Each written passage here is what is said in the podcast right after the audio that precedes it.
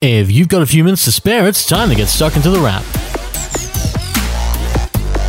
It's almost the end of August, and this is The Wrap, Australia's fastest technology roundup. And if you're thinking of buying anything, you probably know just how many choices you have. It's an incredibly wide scope, with numerous phones, TVs, computers, headphones, speakers, cameras, and game consoles, and that's to name a few. Generally, if there's a product to buy, you have a choice in who makes it. You'll soon have more choice in the streaming world as Australia looks to get another video provider. We already have Netflix, Stan, and Amazon, and that's not even including the likes of Foxtel, YouTube, and the local catch up services such as ABC, SBS, 7, 9, and 10. The newbie is Disney, which is set to launch a rival to Netflix in Disney Plus later this year. There's a date of November 19 penciled in, and there's a whole heap of content on the way. Disney owns the rights to a lot of things. There's a typical assortment of Disney movies like Frozen and Tangled, but there's also all that Pixar stuff, and all that Marvel stuff, which means the event Avengers, and Iron Man, to name a few. And then there's Star Wars because Disney owns the rights there as well. You can expect new and old Star Wars stuff on Disney Plus, as well as stuff from Fox because, yep, Disney owns that as well. That means a good 30 seasons of The Simpsons should be making their way to Disney's streaming service, as well as those other Marvel movies that were a little more adult, including Deadpool, Logan,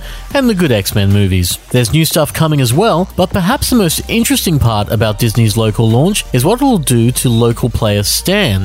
Last year, Stan grabbed the Disney content library, but with a local launch impending, we're not quite sure how much longer Stan will have access. That might mean Stan will have to lift its game and get more originals and exclusives. With Disney launching in November, that doesn't give Stan much time. Also by November, buses in Australia's biggest city, Sydney, should see tap payment for the Opal network. If you're currently travelling in Sydney, you might use your phone or smartwatch to tap on for train, light rail, and ferry, but not bus. Well, not yet anyway. It's definitely coming, with Transport New South Wales announcing a rollout this year, with Western Sydney, Northwest Sydney, and Wollongong getting it first. When it comes to tap on, you should be able to tap on with any phone, tablet, or wearable that supports Visa or MasterCard. And that means Apple Pay, Google Pay, Samsung Pay, Fitbit Pay, and Garmin Pay, pretty much anything with pay in the title, and it means you have a lot of choice. You also have choices in the world of computers, with more of those on the way as well. While we expect to hear about a new iPad and likely a new MacBook by the end of the year, Dell is talking up what it has coming shortly with new Intel chips. It's a fitting time because Intel is launching a few chips under the codename Comet Lake. Codename aside, this is all about mobile performance,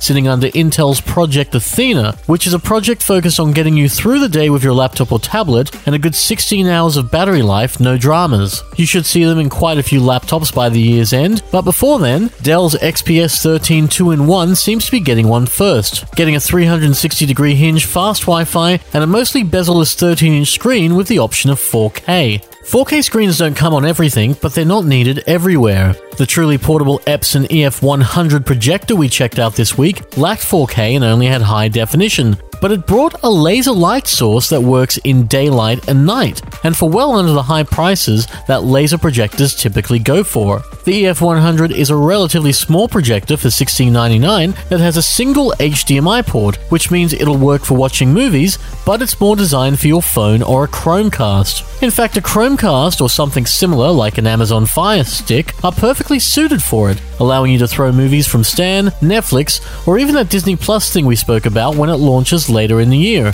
You can throw from any mobile device, and this week there are a couple more choices there as well. Samsung's Galaxy Note 10 and Note 10 Plus are both out this week, with the bigger model, the Note 10 Plus, getting a good 3000 pixel high screen with no notch. In fact, there's no hole punch design in the right side either, making it different from the S10 Plus. Samsung's take in this phone is to throw the front facing cameras at the top and in the middle, making it kind of a small dot on the screen and not something that throws out the symmetry like in the other model. Initial feelings on both are that they feel good in the hands and pack a lot of features, not least of which is some interesting camera technology and the S Pen stylus. Like last year, you can trigger the camera from the stylus, though now you can wave it in the air to do other things, and you can even paint augmented reality doodles. We should have more on the Galaxy Note 10 next week, but right now we're out of time. So, you've been listening to The Wrap, Australia's fastest technology roundup. The Wrap is found every Friday at Podcast One, Spotify, and Apple Podcasts. But until then, have a great week. We'll see you next time on The Wrap. Take care.